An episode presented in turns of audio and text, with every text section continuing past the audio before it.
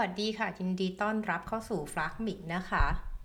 วันนี้นะคะก็จะเป็น episode ที่งงๆมากเลยนะคะ แต่ว่ารู้สึกว่ามันน่าจะนำมาเล่าสู่กันฟังนะคะ ให้ทางทุกท่านที่ใครที่สนใจนะคะ ก็คือว่าเป็น episode ที่ตอนชื่อว่านักเรียนเยอรมันไปทำอะไรที่งานประจำปีของนักเรียนไทยในประเทศอังกฤษนะคะ ก็คือว่าเราไป อยู่ท่ามกลางหมู่ของนักเรียนอังกฤษ ที่กรุงลอนดอนเมื่อวันที่ 10 11 กุมภาพันธ์ที่ผ่านมาได้อย่างไรนะคะ เพราะว่าเอาจริงๆแล้ว ถึงแม้ว่าจะเป็นคนที่อยู่ในประเทศเยอรมันมาหลายปีเนาะก็คือเรียกว่าทั้งหมดเนี่ยแปีกว่าๆแล้วเนี่ยก็ไม่ค่อยได้ไปงานอะไรของสมาคมนักเรียนไทยในเยอรมนีมากนัก เรียกว่าไม่เคยเจอท่านทูตไทยในเยอรมนีเลย แต่ได้ไปเจอท่านทูต ไทยที่อังกฤษนะคะของประธานสถานทูตอังกฤษแทนนะคะก็จะเล่าที่มาที่ไปแล้วก็เออบอกเหตุผลแล้วกันว่าเราไปที่นั่นทำไมนะคะ ก็เกริ่นนำก่อนเลยว่า อันนี้ก็เป็นเคสที่เรียกว่ามี connection ของ connection เนาะก็คือมีน้องที่เคย ไปที่ที่ฝ้ายเคยไปทำงานทำแบบไปช่วยงานเป็นโค้ชเนาะเหมือนเป็นคนเป็นเป็นโค้ชในในการสอนน้องๆในเรื่องของการทำ career path เนี่ยที่ไทยเนี่ยก็ก็เคยช่วยน้องกลุ่มนี้ไว้เนาะแล้วน้องคนนี้เนี่ยเขาก็ทักมาว่าเออพี่ทางนักเรียนไทยที่อังกฤษเนี่ยเขากำลังหาคนที่รู้เรื่องความยั่งยืนเนี่ยเข้าไปพูดให้หน่อยอะไรเงี้ยที่เป็นเรื่องของ urbanization ทำนองนี้เราก็แบบเออเออเออให้ให้ให้ให้ติดต่อมาแล้วกันก็ให้โทรให้ไลน์มาคุยกับพี่ได้ใช่ไหมคะซึ่งวันนั้นที่บอกเนี่ยก็มาสามเอ็ดมกรา คือประมาณสามสิบเอ็ดมกราที่ได้ที่ได้คุยกันครั้งแรกเนาะซึ่งก็รู้สึกว่าเออก็ก็เห็นบอกว่าวันที่สิบเอ็ดกุมภาคืองาน แต่ได้คุยกับน้องในวันที่สามสิบเอ็ดมกราเราก็คิดว่าเออก็ไม่เป็นไรเพราะยังไงมันก็มีเวลาสิบกว่าวันเนี่ยแล้วก็ก็ก็คงเป็นออนไลน์เนาะทีนี้สิ่งที่เรียกได้ว่าวันที่ได้คุยกันจริงว่าสุบยังไงตอนอ่านไลน์แล้วเราก็งงๆ เพราะว่าวันที่ 29 เนี่ยคือวันที่ ทักคุยกันทางไลน์ก็เห็นในในนั้นว่าแบบเออน้องเขาบอกว่าให้ไป ต้องไปที่กรุงลอนดอนเลยนะ แล้วก็แบบหืมหรอ แต่นี่ยูเพิ่งบอกแล้วเมื่อวันที่ยี่สิบเก้ามกราเนอะแล้วให้ไปวันที่สิบเอ็ดแล้วก็เออเวลาแค่สิบกว่าวันเองแล้วประดานว่าวีซ่าของเราเนี่ยก็หมดแล้ว คือวีซ่าของอังกฤษเนี่ยคือเมื่อปีที่แล้วเพิ่งหมดไปเมื่อเดือนธันวาอย่างเงี้ยค่ะก็เลยเออจะได้ไหมนะ ก็เลยโทรคุยคิดว่าคงไม่มีอะไรมากอย่างเงี้ยนะก็อาจจะนัดคุยกันเนี่ยก็คุยที่สามสิบเอ็ดมกราแล้ว สามสิบเอ็ดมกราแล้วที่สามสิบเอ็ดมกราปุ๊บเนี่ย กว่าจะคุยรู้เรื่องว่าอะไรยังไงอะเนาะ เออ ก็ ก็เออก็ก็ลองดูก็ได้ เพราะว่าเนื้อหาคือว่าทางน้องของทีมนักเรียนไทยในประเทศอังกฤษเนี่ยสมาคมสามัคคีเนาะ ก็เป็นสมาคมนักเรียนไทยในประเทศอังกฤษเนี่ยเขาก็จะมีการจัดงานเหมือนเป็น career forum นะคะให้กับนักเรียนที่เรียนจบเนี่ยได้ได้ได้ได้สามารถมีโอกาสในการหางานทำเนาะ แล้วก็จะเป็นการเหมือน ปีละครั้งก็จะมีบริษัทเนี่ยที่เป็นสปอนเซอร์เนี่ยเขาก็มาเหมือนมารีคูดเลยอะที่นักเรียนอังกฤษนักเรียนที่จบอังกฤษนะคะ ว่าถ้าอยากทำงานในบริษัทเนี่ยต้องทำอะไรบ้างไปสัมภาษณ์เตรียมการไปเลยพอเรียนจบแล้วจะได้มีงานทำเลย อันนี้ก็เป็นส่วนหนึ่งของ career path เนาะในขณะเดียวกันที่ออนที่คู่ขนานกันไปเนี่ยก็คืองานที่เป็นงานแบบการสัมมนางานพูดคุยงานสปีชเนาะซึ่งอันนี้คือเป็นจุดที่เขาเชิญฝ้ายไป ซึ่งตอนแรกเราฟังแล้วก็เออให้เนื้อหาคือพูดเรื่องเออเอ ก็คือเรียกว่าเป็นสิ่งแวดล้อมในระดับเหมือนเมืองเนาะเป็น urbanization การทำเมืองให้เป็นให้ยั่งยืนอย่างไรอะไรอย่างเงี้ยค่ะ ซึ่งฟังแล้วก็เออเออมันก็มันก็เราก็พอรู้ เพราะว่าเราก็ทำงานกับธุรกิจเนาะที่เป็นผู้อสังหาหรือเป็นผู้ที่อยากจะดูแลเรื่องของการทำโลจิสติกส์ของเมืองให้มันดีอะไรอย่างเงี้ยค่ะก็ก็พอได้เนาะแต่แต่แต่พอ แต่แต่ก็ต้องบอกไม่ได้ถนัดมากนัก ทีนี้พอคุยกันกับน้องก็เลยเข้าใจก็เลยทราบถึงเนื้อหาตอนแรก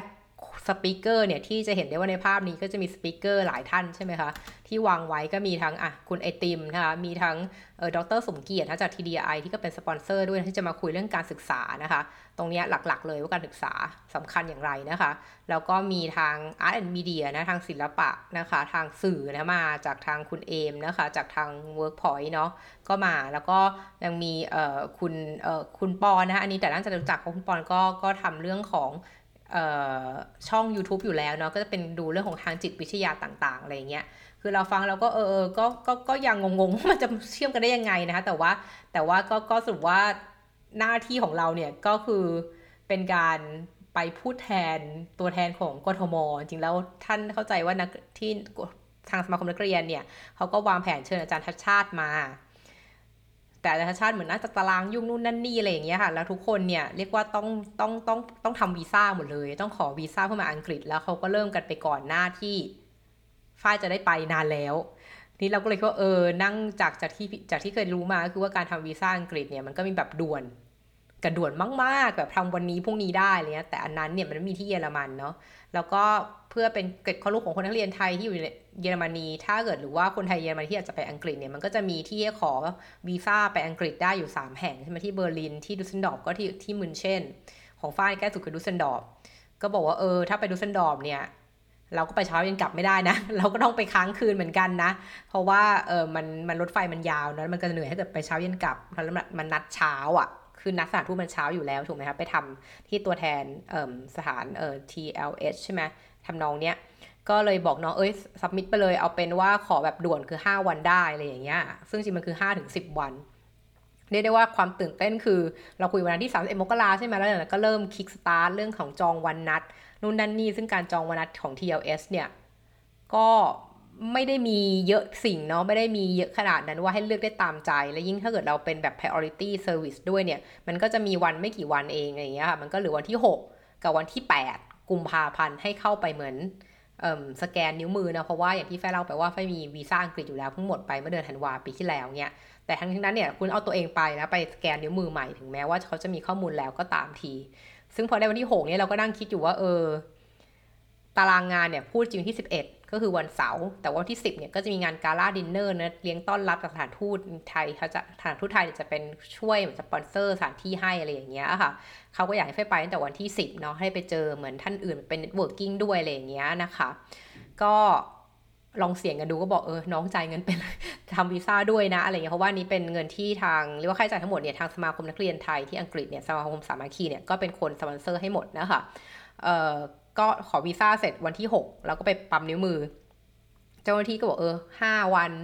นับจากวันนี้ แล้วไม่บอกห้าด้วยซ้ำบอกห้าถึงสิบวันแล้วก็แบบ ฉันต้องไปวันที่สิบนะจะทันไหมอะไรอย่างเงี้ยนะคะ ก็นั่งจะตุ้มๆต่อมๆเนาะอยู่ที่บ้าน เพราะว่าเราหน้าที่เราคือปั๊มมือเสร็จแล้วก็กลับบ้านใช่ไหมคะแต่เราก็พาสปอร์ตถ้าเสร็จปุ๊บมันจะส่งมาหาเราที่บ้านเลย เราก็แบบพยายามนั่งเช็คอีเมลทุกวันว่ามันมาหรือยังนู่นนั่นนี่นะคะ วันเรียกว่าวันอังคารไม่มีวันพุธก็ยังไม่มาพฤหัสออกมีการบอกว่าเออมันมันออกส่งมาแล้วนะอะไรอย่างเงี้ยเริ่มเริ่มเริ่มเรียกว่าผ่านกระบวนการและกำลังส่งออกมา แล้วก็เออโอเค จะส่งมาถึงเมื่อไหร่นะ แล้วพอวันพฤหัสที่ว่าเนี่ยจำได้ไหมคะวันพฤหัสที่9หรือที่ที่8 90 เนี่ย ชาวเดฮาเอลหรือว่าชาวปุตไปรษณีประท้วง ที่จะเห็นข่าวว่ามีหลาย ๆ คนบอกว่าเออการส่งแม่ค้าส่งของเนี่ยก็ให้บอกลูกค้าด้วยนะ ตอนนี้เหมือนไปรษณีย์ประท้วงกันอาจจะได้ของช้าเราก็เริ่มกังวลแล้วว่า จะนานไหมจะนานไหมจะนานไหมแบบได้จะประสาทจะกินนะงานก็ต้องทำนะอยู่ที่บ้านนี้ใช่ไหมคะแต่ว่าก็ระหว่างนั้นก็รอวันที่ 10 เนี่ยพอวันศุกร์เนี่ยเราก็นั่งเรียกว่า refresh กด refresh ของ DHL ตลอดเลย ว่า อยู่ในแล้วมันก็จะมีการเอาเดี๋ยวหกโมงเช้าเนี่ยออกมาจากสถานที่ส่งของดุสเซลดอร์ฟแล้วนะกำลังมาถึงโซนกระจายนู่นนั่นนี่ แล้วก็ หลังจากนั้นก็ไม่มีการอัปเดตอีกเลย บอกแค่ว่าหกโมงเช้าเนี่ยออกมาจากตรงนั้นแล้วนะคะ เหมือนบัสเซีออกมาแล้วแล้วก็แบบทันไหมนะ ทางน้องที่เป็น coordinator ก็บอกว่าพี่พี่ฝ้ายพี่ได้ pass ปุ๊บเลยบอกหนูหนูได้กดซื้อตั๋วเครื่องบินทันที ถ้าพี่ได้เพราะเพราะฝ้ายก็บอกว่ายังไม่ยังไม่อยากซื้อตั๋วเครื่องบิน แล้วก็ โรงแรมก็ยังไม่ให้จองด้วย เพราะว่าไม่แน่ใจว่าจะได้บินวันไหนเนาะอะไรอย่างเงี้ยเพราะเพราะจองวันมันตอนนี้มัน cancel ไม่ได้แน่นอนนะคะก็สรุปว่า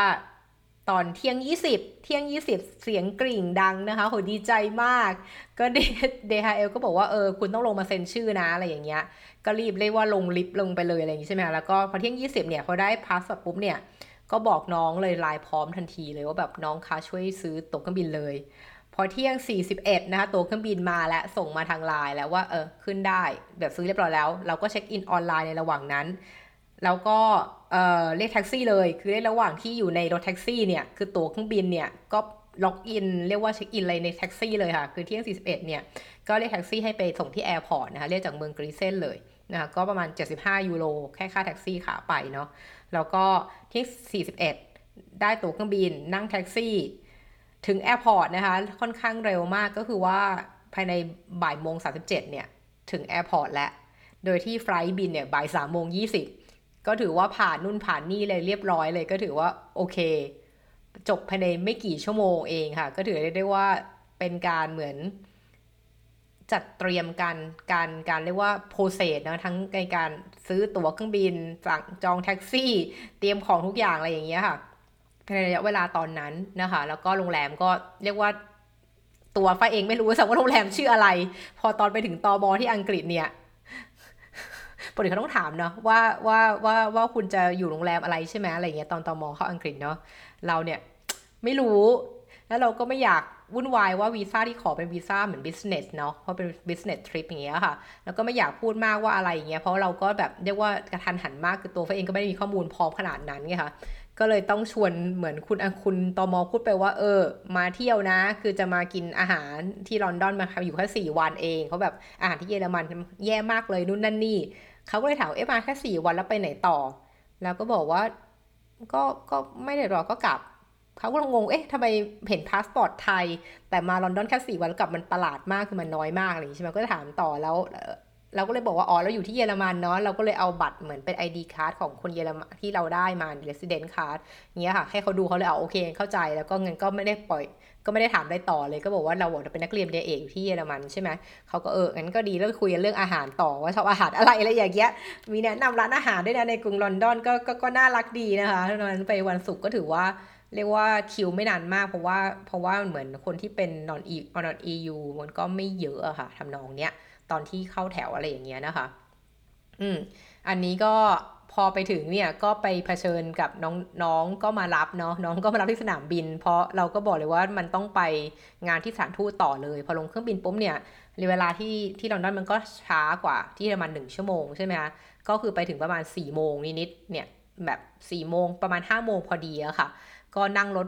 รถไฟหวานเย็นเนาะจากสนามบินฮีทโตรเข้าเข้าตัวเมือง ก็เรียกว่าสัตไปชั่วโมงกว่าๆอะไรอย่างเงี้ยได้มั้งคะก็ไปเปลี่ยนเสื้อผ้าที่แถวอยู่ Tower Hill เนี่ยเพราะว่าน้องบอกว่าตอนแรกเราก็แบบกางเกงยีนส์รองเท้าผ้าใบเนาะน้องก็เออพี่คะงานที่สถานทูตต้อง formal นิดหนึ่งก็ต้องใส่สูทไปอะไรเงี้ยเราก็แบบตอนแรกนึกภาพออกว่ามัน formal ขนาดไหน อืมแล้วก็งงๆว่า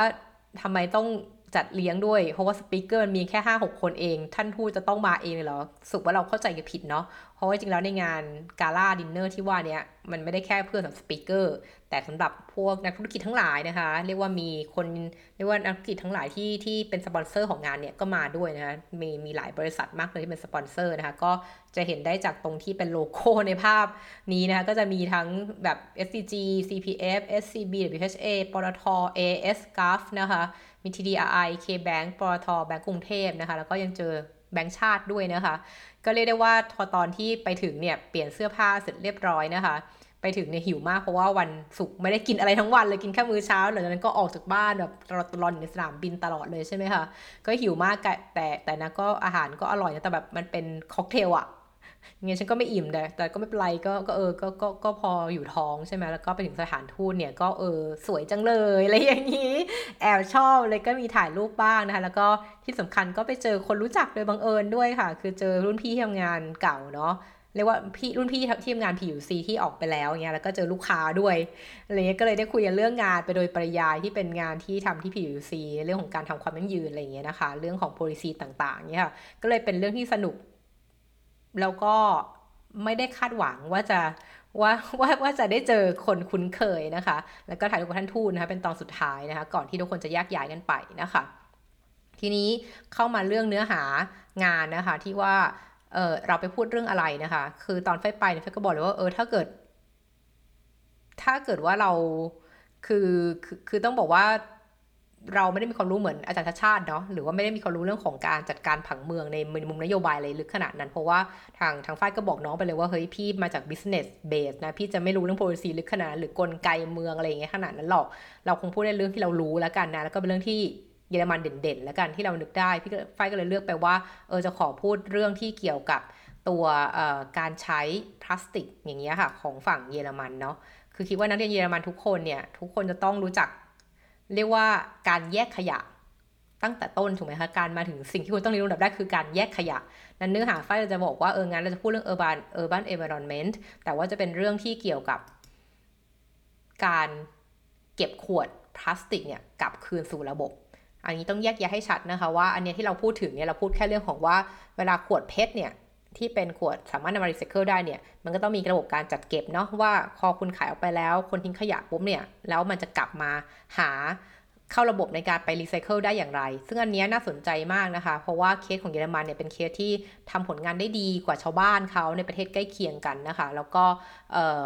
มีคำถามคือเขาทำได้ยังไงเนาะคำถามคือทำไมคนถึงแยกขยะได้อันดับแรกเลยขั้นต่ำทำไมคนถึงแยกขยะได้ทำไมขวดพลาสติก ที่เป็นขวดเพชรเนี่ยมันกลับมาถูกระบบได้เยอะขนาดนี้ อันนี้คือเป็นใจความที่ไฟก็บอกน้องไปว่าเออไฟคงจะคุยในเรื่องประมาณนี้เนาะเพราะว่ามันก็พอเกี่ยวธุรกิจที่เป็นลูกค้าของ PUC ที่ก็พยายามจัดการเรื่องของการทำการแยกขยะแล้วก็รีไซเคิลนะคะทีนี้การจากที่พูดเกินไปนะคะ การ sequence การการการ speaking เนี่ย หรือว่าการคน sharing เนี่ย ในงานนี้น่าสนใจมากถึงแม้ทุกคนส่วนใหญ่จะเป็นคนไทยนะ แต่ว่าเราพูดเป็นภาษาอังกฤษหมดเลย แม้แต่การ Q&A ก็เป็นภาษาอังกฤษนะคะ ซึ่งซึ่งก็ทุกคนน่าจะรู้นะว่าว่าภาษาอังกฤษของฝ้ายฝ้ายก็ไม่ค่อยมั่นใจขนาดนั้น แต่ว่าก็โอเคแหละ ก็ก็คงพอถูถ่ายอะไรเงี้ย แต่ก็เรียกได้ว่าก็ไปก็ก็มีความ challenge อยู่บ้างเหมือนกันนะคะ แล้วก็คำถามเนี่ย จาก panel เนี่ย มีอาจารย์กนกรัตนะคะ ก็เป็นอาจารย์กนกรัตก็ไปด้วยนะ จากรัฐศาสตร์จุฬาเนี่ย อาจารย์กนกรัตก็ยังยกมือถามคำถามเรื่องถามยากมากเลยอันนี้ อันนี้ไม่แน่ใจว่าเออทางสมาสามัคคีสมาคมเนี่ยเขาจะมีคลิป ของวันนั้นออกมาให้ให้ให้ชมย้อนหลังหรือเปล่านะคะ แต่ว่าเป็นคำถามในเรื่องของเรียกว่าภาพใหญ่หรือว่า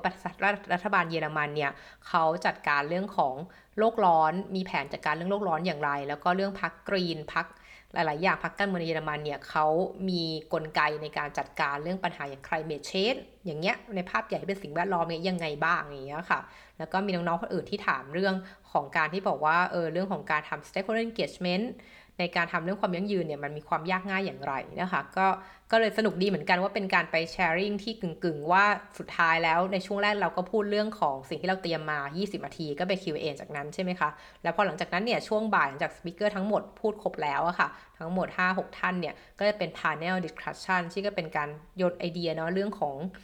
ทำอย่างไรให้เรามีความหวังมากขึ้น ตรงนี้เข้าใจว่าเด็กๆ ปัจจุบันเนี่ยอาจจะ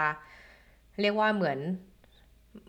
สิ้นหวังในชีวิตเนาะอะไรว่าแบบเหมือนอนาคตดูมันผันผวนดูมันไม่รู้จะยังไงต่อดูแบบโลกก็ดูงงงโลกประเทศไทยตอนนี้ก็มีปัญหาเรื่องฝุ่นพิษเนาะอากาศที่สุดทุกวันก็เป็นพิษต่อตัวเองเงี้ยค่ะเราชีวิตเราจะอยู่ยังไงในอนาคตยิ่งถ้าน้ำท่วมอีกอะไรอย่างเงี้ยค่ะ มันก็เลยเป็นที่มาของคำว่าคีย์เวิร์ดคือคำว่า hope ทำยังไงให้เรามีความหวังเงี้ยนะคะ คุยคุยกับน้องๆที่กำลังเรียนจบเนาะ แล้วก็มีการคุยเรื่องความรับผิดชอบนะที่มา hope and responsibility นะคะที่ว่าเราทำอะไรได้บ้างนะคะ แล้วก็ในเรื่องของการ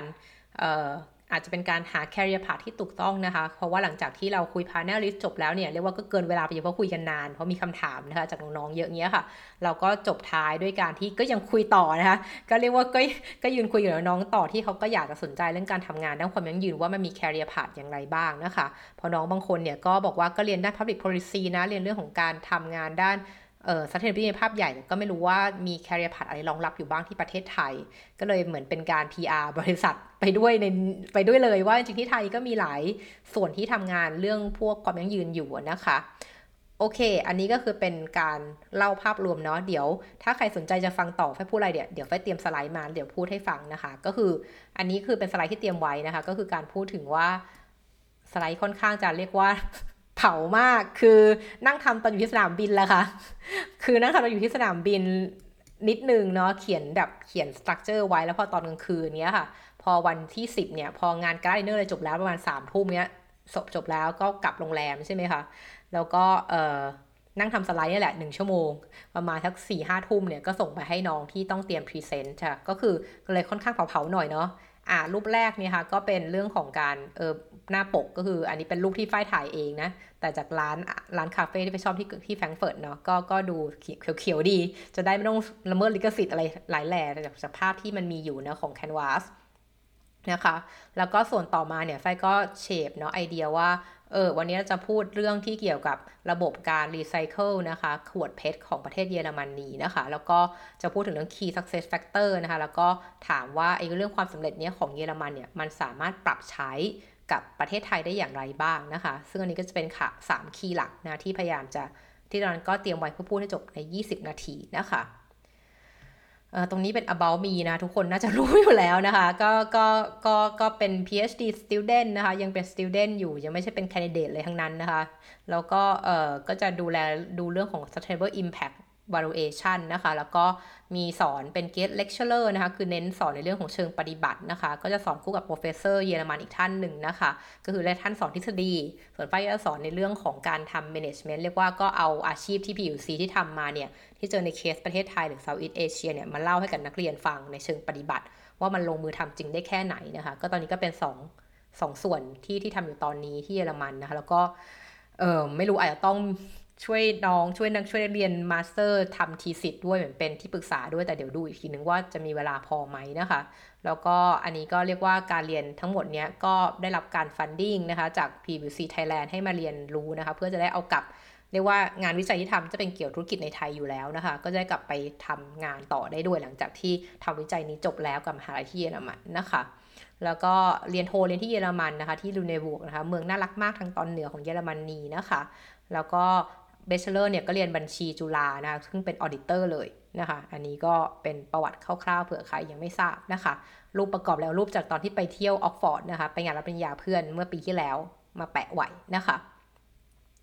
โอเค sustainable city นะคะคืออะไรนะคะ ก็คือเราก็บอกว่าไฟก็อยากจะพูดว่าจากที่อยากสรุปสรุปเบื้องต้นเลยง่ายๆเลยว่าจากที่พูดทั้งหมดเนี่ยในเรื่องของการทำ urban environment ให้มีความยั่งยืนเนี่ยมันเริ่มจากการศึกษานะเรื่องจากการศึกษาแล้วก็เรื่องของการร่วมมือกันกับ stakeholder หลาย ๆ ภาคส่วน คือไม่มีใครเป็น one man show ในเรื่องของการทำความยั่งยืนนะคะ แล้วก็ไม่ใช่เรื่องที่คุณจะมาบังคับหรือแปะแปะแปะหรือมีการ ให้ตาสแตมป์แล้วบอกว่าคุณยั่งยืนแล้วอันนี้ไม่ใช่เลยนะคะ มันต้องมีทั้งการร่วมมือ มันต้องมีเวลานะคะที่คุณต้องใช้ในระดับหนึ่ง แล้วก็ต้องมีเรื่องการศึกษาที่เริ่มตั้งแต่วัยเด็กเลยนะคะะเนื้อหาก็คือว่าอยากให้ทุกคน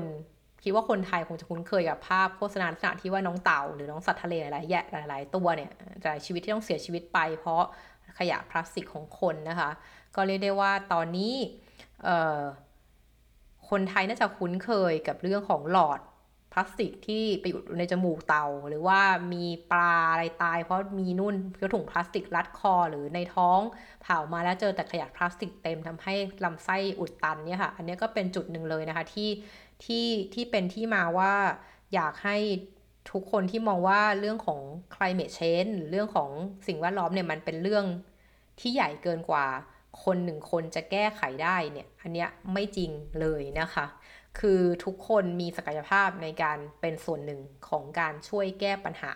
หรือช่วยลดทอนปัญหา การที่คุณไม่ทำอะไรเลยหรือเพิกเฉยเนี่ย เพราะคิดว่าเราไม่มีแรงพอตัวเราไม่ใหญ่พอเสียงเราไม่ดังพอเนี่ยเป็นความคิดที่ไม่ถูกต้องเลยนะคะ เอายกอย่างง่ายแค่เอาเรื่องฟู้ดเวสหรืออาหารเหลือทิ้งเนี่ย คุณสามารถทำได้นะ โดยกินให้หมด หรือถ้ากินไม่หมดคุณก็เก็บไว้ทานต่อไปเลยทำนองเนี้ยหรือว่าถึงเอาง่ายๆแค่การไปกินบุฟเฟ่เนี่ยคือตักให้พอกินอะถ้ากินไม่ถ้ายังหิวอยู่ก็ไปตักใหม่ อันนี้เห็นได้ว่ามันคือเริ่มที่ตัวเองได้นะดังนั้นเนี่ยต้องบอกว่าการที่บอกว่าตัวเราเล็กเกินไป จนไม่สามารถแก้ปัญหาเรื่องโลกร้อนที่ดูเป็นภาพใหญ่เนี่ยไม่ได้ อันนี้ไม่ถูกทุกคนมีส่วนในการแก้ปัญหาได้ตามศักยภาพของตัวเอง แต่กันนั้นก็ไม่ได้หมายความว่า คนทุกคนต้องเริ่มที่ตัวเอง คือปัญหาทุกอันเริ่มที่ตัวเองแบบคนไทยชอบพูดเนาะคนไทยชอบมีความคิดว่าเออเราต้องเริ่มด้วยตัวเองนะคะ ไปโทษภาครัฐโทษใครเนี่ยไม่ได้ อันนี้ก็ไม่ถูกเช่นกันนะคะ เพราะว่าปัญหาใหญ่ ๆ อย่างเช่นเรื่องของเออเอาเนี่ยเรื่องของจัดการจัดการขยะที่จะพูดต่อไปเนี่ย คือต่อให้คุณมานั่งแยกขยะ ละเอียดยิบวันนี้ถ้าคุณไม่มีโครงสร้าง ไม่มีคนไม่มีการกำจัดขยะที่แยกประเภทจริง ๆ ไม่มีการไม่มีการนำไปจัดการนำไปรีไซเคิลตามแต่ละประเภทจริง ๆ ตามที่เราแยกเนี่ยมันก็สุดท้ายมันก็ไม่เกิดผลเนาะที่มีหลายคนชอบบ่นว่า ฉันแยกขยะไปแล้วเขาก็ไปรวมกันอยู่ดี แล้วจะแยกไปทำไม คือแยกนี่แค่เพื่อเหมือนเป็นการเอ่อ สำเร็จความแค่ทางศีลธรรมของตัวเองหรือเปล่าอะไรเงี้ยซึ่งอันนี้มันก็ไม่ใช่นะ คือคนที่แยกขยะไม่ผิดเลยนะคะคนที่แยกขยะเป็นคนที่ใส่ใจมากแล้วก็ใช้เวลากับมันมาก อันนี้เป็นเรื่องที่ดีนะอย่าเพิ่งเสียกำลังใจ แต่แต่ทั้งนี้ทั้งนั้นเนี่ยเราก็ต้องใช้เสียงโหวตของเรานะคะให้เป็นประโยชน์ในการบอกซอสอสของเราเนี่ยให้ไปผลักดันเรื่องของการแยกขยะเป็นรูปธรรมมากขึ้นอันนี้เป็นต้นนะคะดังนั้นหมายความว่าการเริ่มทุกอย่างด้วยตัวเองทั้งหมดก็ไม่ถูก แต่การบอกว่าคุณไม่เริ่มเลยเลย เพราะมันปัญหาใหญ่มากฉันแก้ได้อันนี้ก็ไม่ถูกเช่นกัน เพราะว่าทุกคนต้องมีส่วนในการทำให้ภาพจิ๊กซอว์เนี้ยมันสมบูรณ์นะคะมากมันสมบูรณ์ที่สุดเท่าที่เป็นไปได้นะคะ อันนี้คือสิ่งที่ทุกคนต้องมาทำงานร่วมกัน ซึ่งเคสนี้จะเห็นได้จากประเทศเยอรมนีเลยค่ะ คือเยอรมนีเนี่ยจะเห็นได้ว่าจากหน้าตาตรงนี้จะเห็นได้ว่าตัวเลขในปี 2015 เนี่ย เอาแค่ตัวแค่สีเทาอ่อนเนาะ คือสีเทาอ่อนเป็นกราฟที่บอกว่ามันมีขวด PET กี่ขวดที่ได้รับการเก็บกลับมา แค่เก็บกลับมาเนาะไม่ได้หมายถึงว่ารีไซเคิลได้หมดนะ คือบางอันก็อาจจะรีไซเคิลไม่ได้ก็ได้นะ recycle rate ก็จะเลยน้อยลงจากที่เห็นตรงนี้นะคะ ว่าแบบอะตัวสีฟ้าอ่อนเนี่ยคือตัว recycle rate เช่น บอกว่าอะตรงตรงที่แบบว่าเก็บมาได้เนี่ยมา recycle rate ได้น้อยกว่าตัว 94%เยอะมากเลยเห็นไหมคะ นั่นหมายความว่าเอาแค่เราการแค่การเก็บมาก่อน เพราะการเก็บกลับเข้าระบบได้เนี่ยมันคือการที่บอกว่าแสดงว่าคนคน คนผู้บริโภคของคนเยอรมันเนี่ย ดื่มน้ำผลไม้แล้วเอามาคืนเนี่ยเอาขวดกลับมาคืนระบบอะ94%จากร้อยคือ 94 ขวดจากร้อยขวด ถือว่าเยอะมากนะคะ เพราะถ้าเทียบกับคู่แข่งหรือคู่เทียบนะคะ ที่ไม่ใช่ประเทศอย่างพวกเราด้วยซ้ำนะ เป็นประเทศอย่างฝรั่งเศสนะคะ ประเทศอย่าง อังกฤษนะคะ ประเทศสเปนประเทศอิตาลีเนี่ยจะเห็นได้ว่าโหมันมันนำโด่งห่างกันเยอะมากเลยอะค่ะในจำนวนนี้นะคะ ซึ่งเกิดเรามองว่าการเก็บข้อมูลเนี่ยมันถูกต้องตามจริงเนี่ยก็ต้องมีคำถามว่าแล้วเยอรมัน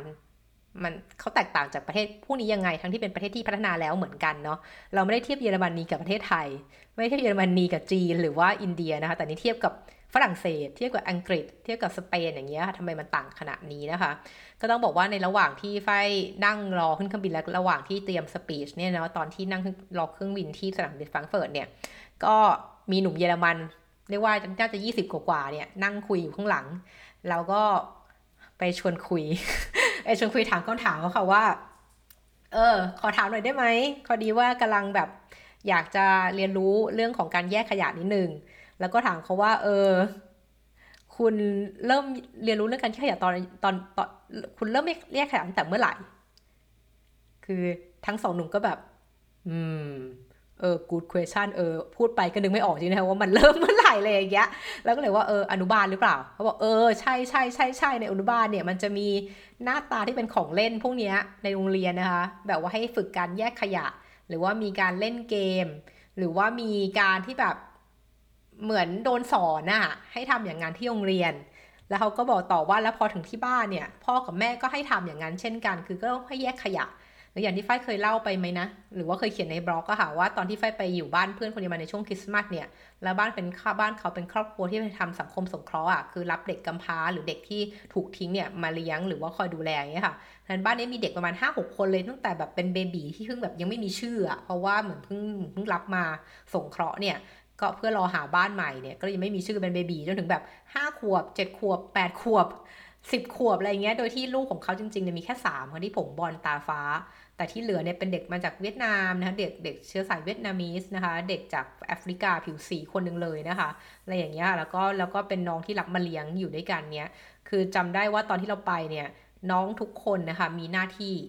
เลยหลังจากกินข้าวเสร็จคนนี้ เก็บจานไปล้างหรือเก็บเข้าเครื่องนะคะคนนี้เอาขยะไปทิ้ง ตัวเล็กสุดอะมีหน้าที่ให้อาหารแมวให้อาหารนกให้อาหารหมาอะไรอย่างเงี้ยค่ะ ก็คือเรียกได้ว่าในบ้านของคนเยอรมันเนี่ยทุกคนจะมีหน้าที่ของตัวเองไม่ไม่ว่าจะอายุเท่าไหร่ก็ตามที คือถ้าคุณเดินได้แล้วอะไรอย่างเงี้ย คุณต้องมีหน้าที่ในการทำอะไรสักอย่าง และทุกคนเนี่ยถ้าเกิดมีห้องส่วนตัวนะคะ มีห้องส่วนตัวของตัวเองเหมือนกัน แล้วก็หน้าที่คือเก็บของเล่นให้หมด นะหลังจากก่อนไปกินข้าวคุณต้องเคลียร์ของเล่นเก็บเข้ากล่องให้หมดที่เป็นของเล่นตัวเองอย่างเงี้ยค่ะ